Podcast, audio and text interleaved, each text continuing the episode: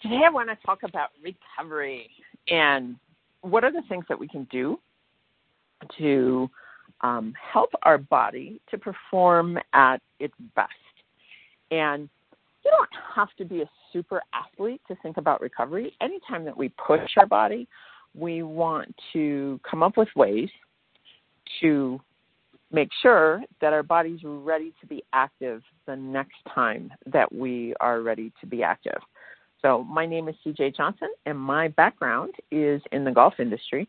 I had a talent for swinging a golf club, and I turned that into a uh, um, a good corporate career. It was a lot of fun. I really enjoyed what I did, but like any corporate career, you do it to if you want to be really good at it. Most of the time, you have to do it to the exclusion of everything else.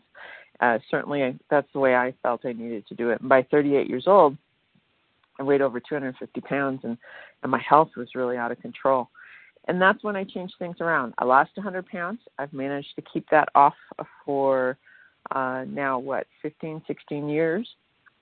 And in 2013, when they were introduced, the Nu Skin products, the TR90 products, uh, became an important part of my maintenance. I love, love, love the protein boost. In fact, I just had a uh, little concoction I make with steel cut oats and some bananas and some walnuts, and it, it starts off my day, fills up my body, and feeds my body.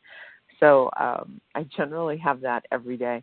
But this call is is not just about the products because you can't just take the products and get skinny. It is about behaviors and the things that need to happen and change uh, to create a healthy body. And so talking about creating a healthy body, one of the things that we need to do is move, is to get moving. And I know right now, when this call is being recorded, we are, most of us are pretty homebound. Um, we are under, uh, uh, uh we're in the quarantine over COVID. So most of us are, are at home. But that doesn't mean that we can't or shouldn't be active. In fact, we probably need to, not probably, we need to take more steps towards being active because our the calories we burn just from daily living, right? From running errands, from from walking here and walking there or going to a job and being active inside of that job, those daily calories that we generally burn for most of us, they're gone. Um, so if we even just want to maintain our our current weight levels, we need to be getting active. And the great news is there's there's so many ways, and we've been covering that on these calls. There's so many ways that you can get active. Um, the thing of it is, is as you get active, sometimes you're going to overdo, right? Um, sometimes you're going to push your your push your body a little bit harder than maybe you thought you did. Um, and how do we get our body ready to be active the next time? What are the things that we should do after activities? So that's what I want to talk about today. Now, some of this depends on how hard you pushed your body. And, you know, certain days I, I work out, I do something physical every day. Some days are more challenging than others. And so a little bit of this will depend on how much you challenged yourself in terms of recovery. And I'll try and point that out as we go through this. So the first two things to think about is after you've had a hard workout, is what does your body need in terms of food and drink?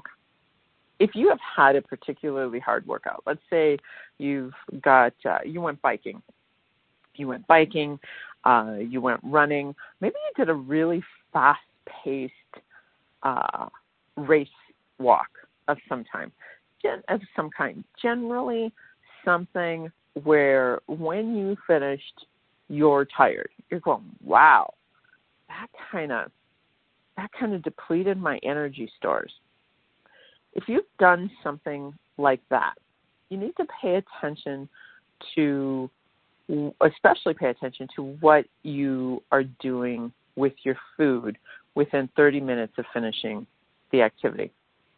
Now, pay attention to your food at that point, no matter how hard you worked out.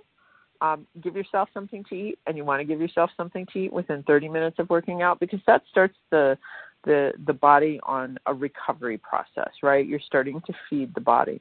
uh, you generally a great way to look at it is you need to replace some carbs and you need to replace some protein and you for the most part you want to replace that in a three to one ratio carbs to protein have something to eat you know good things to eat you don't have to if you had a really tough workout you're going to eat more if you had a fairly gentle workout you're going to eat a little bit less in terms of calories so more meaning maybe 300 less meaning maybe around the 100 to 150 ish area. So you want to look for a nice combination there. It could be a bar. Um, make sure you're reading labels because a lot of the a lot of the bars out there are just kind of glorified candy bars. It could be a bar. It could be, what is an example? I like the protein boost. Um, after now, it doesn't have quite as many carbs in, in a three to one ratio. So maybe like the protein boost with some fruit in it, or perhaps a banana. Um, maybe you've got some frozen uh, berries that you could put into it one of the other things that I like to do is I like I have a little um, uh, powdered peanut butter. Uh, I use powdered peanut butter in the shakes because it's easier for it to blend than a regular peanut butter is. But three to one carbs to protein, and just watch the number of calories. Kind of adjust those based on your workout. Do it within a half hour of finishing uh, finishing your workout. And you may need to think about this just a little bit, right? If is maybe you need to have your snack pre-made or very easy for you to access. Now we happen to be a little bit closer to home, um, but if you are out and about and starting to maybe work out at the gym again, I know for some places that's probably coming really, really quickly, is to take it with you. Um, one of the things that I always do with the protein boost is I put uh, when I'm out, I have a shaker bottle that just has a scoop of the boost in it without any water because I know that at any point in time I can add the water to it. So make sure you get something to eat within 30 minutes of finishing your workout. The next thing is water, water, water. Um, if you want to have health, if your muscles, you want them to feel better, you need to get some of those waste products out of your body, and the most efficient way to do that is water. I don't recommend using the Gatorades and things like that. Uh, they serve a purpose at certain points in time. It's my least favorite. I will tell you, it's full of sugar. Uh, it's one of my least favorite things to use. Um, again, there's times that you may want to use it, but for the most part, it's just really focused on water. And again, studies have shown that it doesn't matter if it's uh, regular still water or carbonated water. Uh, your body just needs some water. And one of the things that I do is after a workout, I have a 20 ounce bottle right there, and I make sure that I drink it. I just drink it after the water. Once that is, or after the workout, once that's done, I go back and I make another bottle and then start sipping on it. So give your body uh, the water it needs to to begin to flush out your system. So first two things, uh, food and hydration. Next thing would be uh, stretching typically at the start of a workout we use dynamic stretching which means we stretch while we're moving so an example of a dynamic stretch would be uh, if we're stretching a hip we're maybe standing on one foot and we put the other leg up in the air and we're rotating that hip to begin to stretch the legs or uh, you know we're swinging a leg to stretch the ham, hamstrings. So dynamic stretching means that there's motion inside of the stretch typically after workouts we use static stretching um, that has a whole host of different benefits to it. So static stretching would be where you get into a stretch and you hold the stretch for approximately 30 seconds. Now a couple of caveats here on the stretching. Number one uh, stretching should never hurt. It, it, it, you know to be effective it should feel a bit uncomfortable but stretching should never hurt. That's a way that we can potentially um, potentially really hurt our, our, our muscles is by pushing it past into the point of pain. So you really shouldn't feel pain when you're stretching. Discomfort, yes. You want to hold a stretch for 30 seconds, and a great way to increase your stretching and your mobility is through breath. So if you're doing a stretch, you take and you do the stretch, you find that place where it's a bit uncomfortable, you hold it there, and you take some very deep belly breaths. And as you exhale, you see if you have the ability to stretch just a little bit further. Again, let your guideline be the fact that you should not have pain. You know, there are plenty of good stretching uh, videos on the internet, and you've heard me talk about them before. One of my favorites happens to be Fitness Blender. Um, uh, and again, that's Fitness Blender there on YouTube, or you can go to their site, fitnessblender.com. Uh, that's another good one. Other ways to help your body to relieve some of the the um, muscle soreness that typically comes after exercise would be uh, foam rolling. Uh, again, if you have vascular issues, you probably want to check with your medical professionals before you do this. But uh, a foam roller is a great way to uh, get rid of some muscle adhesions and to help the body recover and heal. Uh, if you don't have a foam roller, perhaps you have a ball of some kind, like a tennis ball, and you can start to roll out different areas of your bodies, getting into some of those some of those uh, muscle knots and allowing the body to uh, begin to relax just a little bit. Another thing that you see a lot today are, are jolt therapy guns. Uh, so it's a therapy gun that uses, it kind of looks like a drill. Uh, it goes very quickly, and what it's designed to do is it kind of, think of it this way, it's kind of like a pounding on the muscles, like a little bit of massage. Uh, and, and Jolt therapy guns have a lot of, have a very substantial following. Uh, one of the other things I like to do is just self massage. Uh, I've been typing a lot, uh, so this isn't necessarily uh, uh, part of my workout recovery, but uh, I've been typing a lot. And even though I change positions, uh, I, I do have some bad habits in terms of being on the keyboard.